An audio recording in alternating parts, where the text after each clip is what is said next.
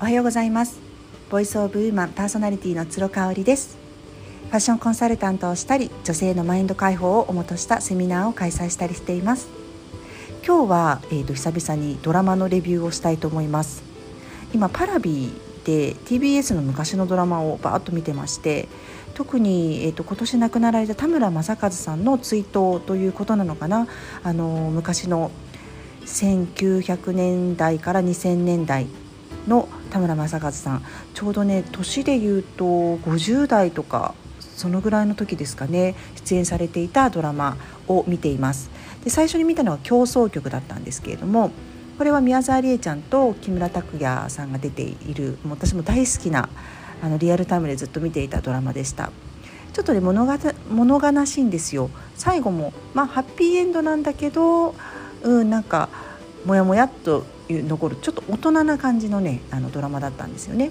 で次に見たのが「親父」ですね。これは東芝日曜劇場って皆さん覚えてらっしゃいますでしょうか？東芝がもうメインスポンサーでガーンとね高視聴率のドラマをガンガン作っていた時間帯ですね日曜日の9時だったかな？私もここの枠すごく好きで見てました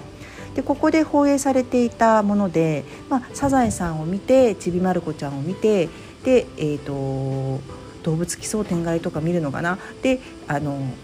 東芝日曜劇場を見るみたいなねそういうのがなんかこう自分の中の日曜日のルーティンだった気がします。でこれ八木康夫さんってあのプロデューサーの方すごく有名な方がいらっしゃいましてその方の作品ですね。で八木さんってすごい田村さん好きだったみたいで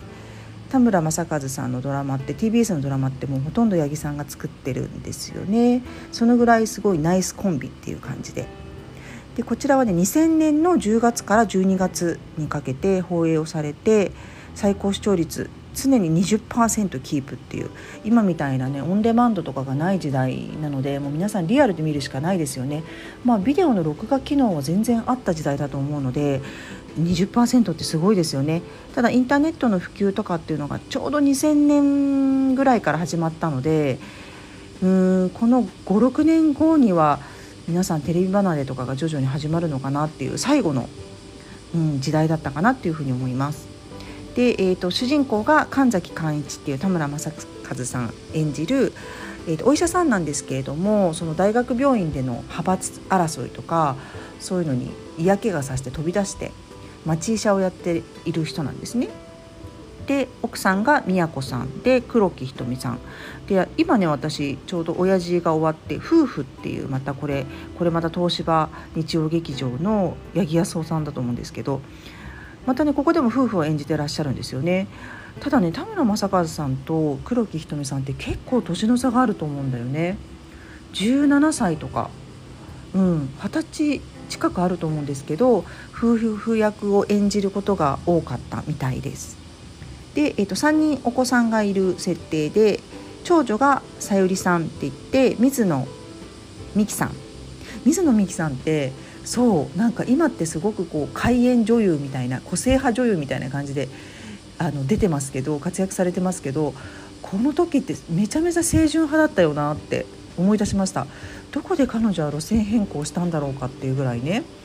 うん、今ちょっとかなり個性的なのが多いじゃないですか。こうズバズバズバズバこう意見を言ったりとか。全然でも奥ゆかしいこう親からしてみると満点の娘っていう役柄なんですね。ただあのー、不倫をしてましてその不倫相手が中村徹なんですけれどもお医者さん役でねで、えーまあ、絶対に離婚ができない状況なので相手の方が妊娠をしてしまうっていうところでシングルマザーの道を選ぶんですよね。そうで次女が鈴これ広末涼子さんですね。そうなんかね私親父のあらすじは覚えてないんだけどやっぱこの広末涼子さんの鈴役の広末さんの演技がとっても良かったなっていうのを覚えてます。ただ本当にこう危なっかしい子で、まあ、私も次女だったんですごくよくわかるんですけどなんかこう認められようとかして頑張っちゃうんだけどそれが裏目に出るみたいなそんな感じなんですよ。で結局なんかこう詐欺まがいのネットワークビジネスで大金を支払ってしまって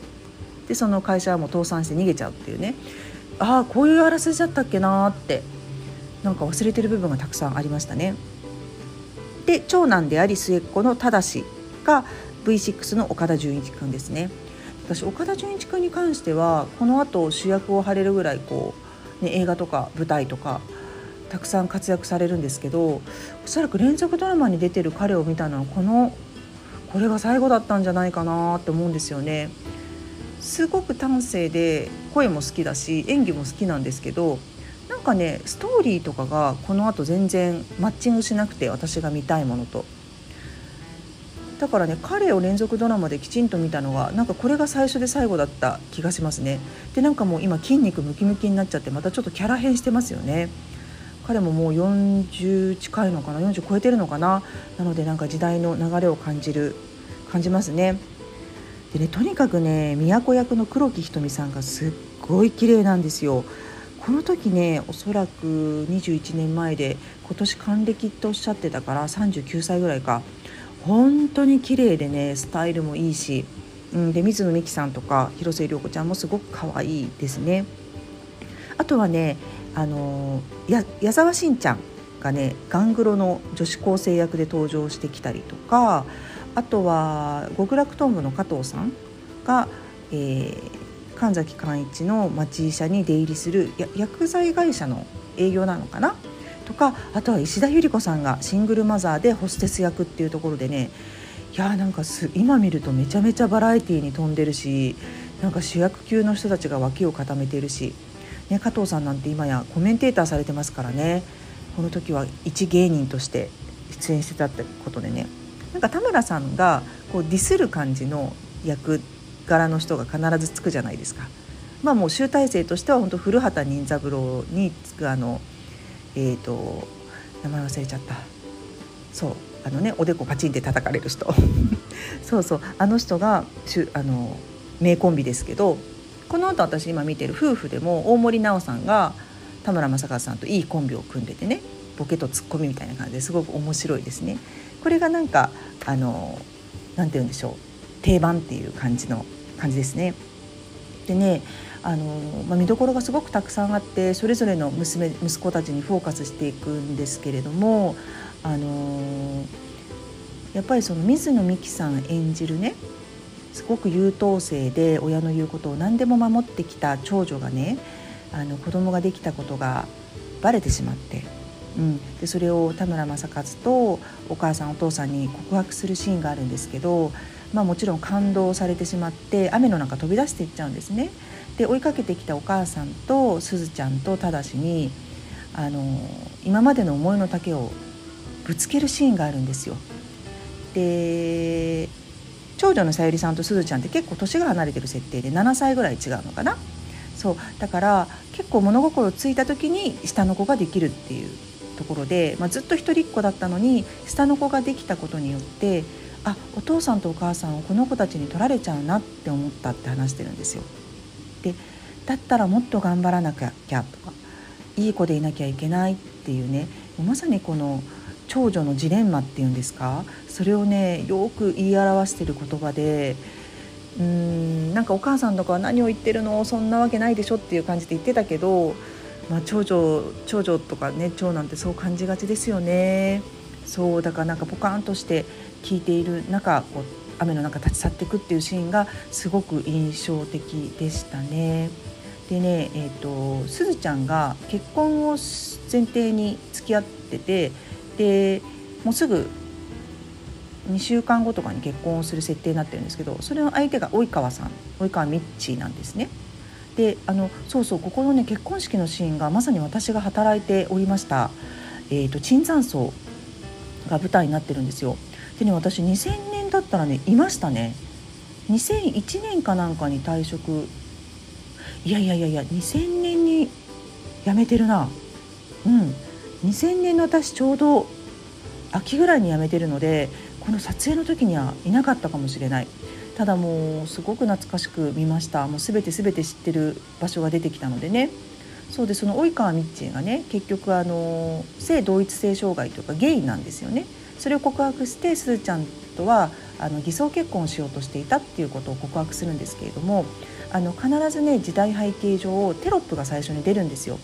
でそのマイノリティあのジェンダーのねマイノリティに関しての差別的な発言がありますが、まあ、ちょっとやっぱ時代がまだ遅れているのであのごごご容赦くださいみたいなテロップが必ず出るんですよね。そうだからあのその辺のねあの感じもちょっと今のドラマとは違うかもしれないですね。うん、だいぶ違うかもしれない今はもう理解もかなり進んでいるしそういう人たちをこう差別するっていうこと自体がアウトなんですけどこの頃の時代はまた違ったのかな、うん、っていう気がしますね。だからそのゲイを告白するした及川ミッチーに対してやっぱご両親はもうすっごい激怒するっていうねそういうシーンもあったりとかします。そうまあいいですよね。田村正和のドラマってこういろいろバタバタあるんですけれども結局なんか彼のこう何とも言えない緩やかな風のような存在感が全てまとめてくれるっていうところがね大好きです。またね今見ている夫婦もよかったらレビューをしたいと思いますし本とかのレビューもね今後していきたいと思いますのでまたよかったら聞いてください。